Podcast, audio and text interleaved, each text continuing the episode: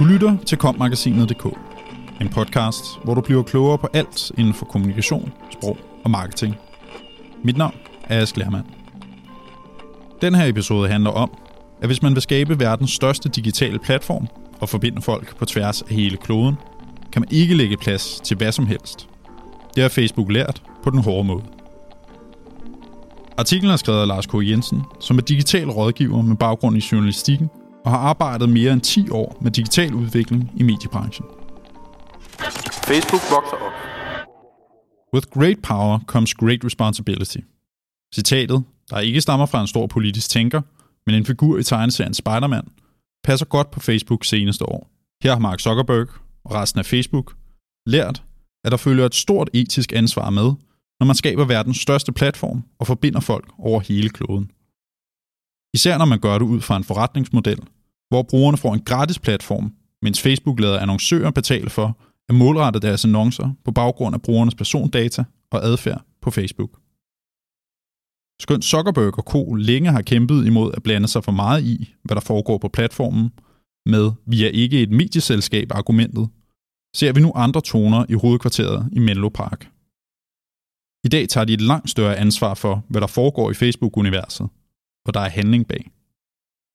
Så sent som i februar fjernede Facebook yderligere 22 sider tilhørende Alex Jones, en amerikansk højreorienteret konspirationsteoretiker. Jones står blandt andet bag Infowars, der tidligere blev fjernet fra en række platforme, blandt andet Facebook og Apple Podcasts, og YouTube, der for nylig har meldt ud, at de ikke længere vil vise konspirationsteorier blandt de anbefalede videoer. Facebook og andre har altså indset, man som platform ikke kan lægge plads til alt muligt. Der er grænser. Fra trending til Trump. Men hvordan kom vi derhen? Mange vil nok sige, at det skiftede for Facebook, da amerikanerne valgte Donald Trump som deres 45. præsident, og hele snakken om fake news blussede op. Men Facebooks problemer med indhold på platformen startede faktisk nogle måneder forinden. I sommeren 2016 mødte Facebook nemlig kritik for deres trending stories, en fremhævning af de mest populære og debatterede historier på platformen. Kritikken gik på, at konservative nyheder blev undertrykt og udeladt, hvilket blev bekræftet af tidligere ansatte. Løsningen blev at fyre hele holdet af mennesker og overlade arbejdet til maskiner, naturligvis. Efter blot to dage var den dog gal igen. Algoritmerne havde udvalgt og fremhævet en usand historie om Fox News-verden Megyn Kelly. Den 8. november samme år gik amerikanerne så til valg. Resultatet blev en sejr til Donald Trump, og umiddelbart efter valget kom de første ryster om, at Facebook kunne have spillet en rolle i valget ved at lægge plads til misinformation og andre løgne.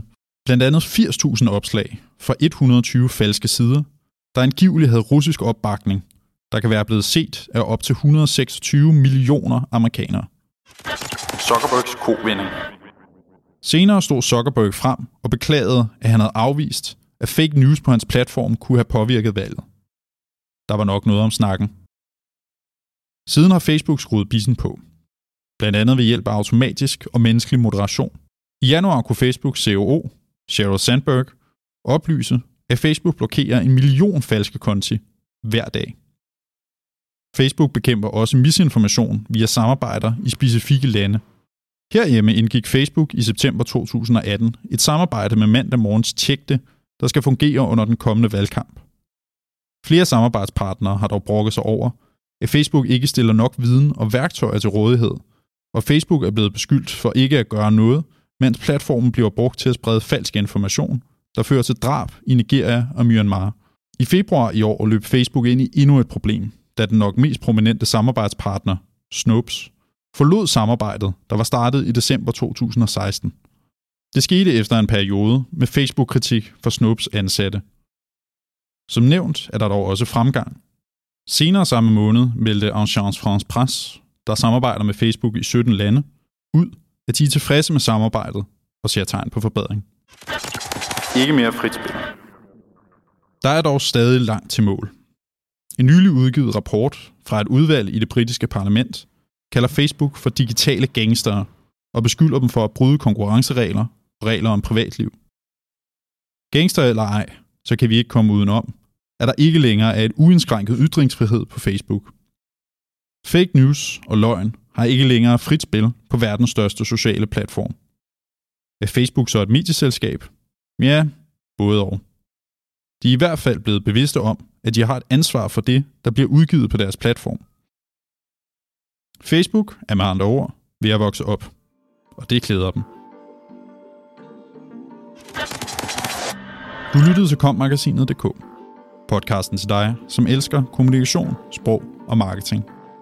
Subscribe, del og lyt med i næste uge. Podcasten er indtalt af Anne Nem og Ask Lermand, produceret af Mark Justesen Pedersen og udgivet af Kommunikation og Sprog.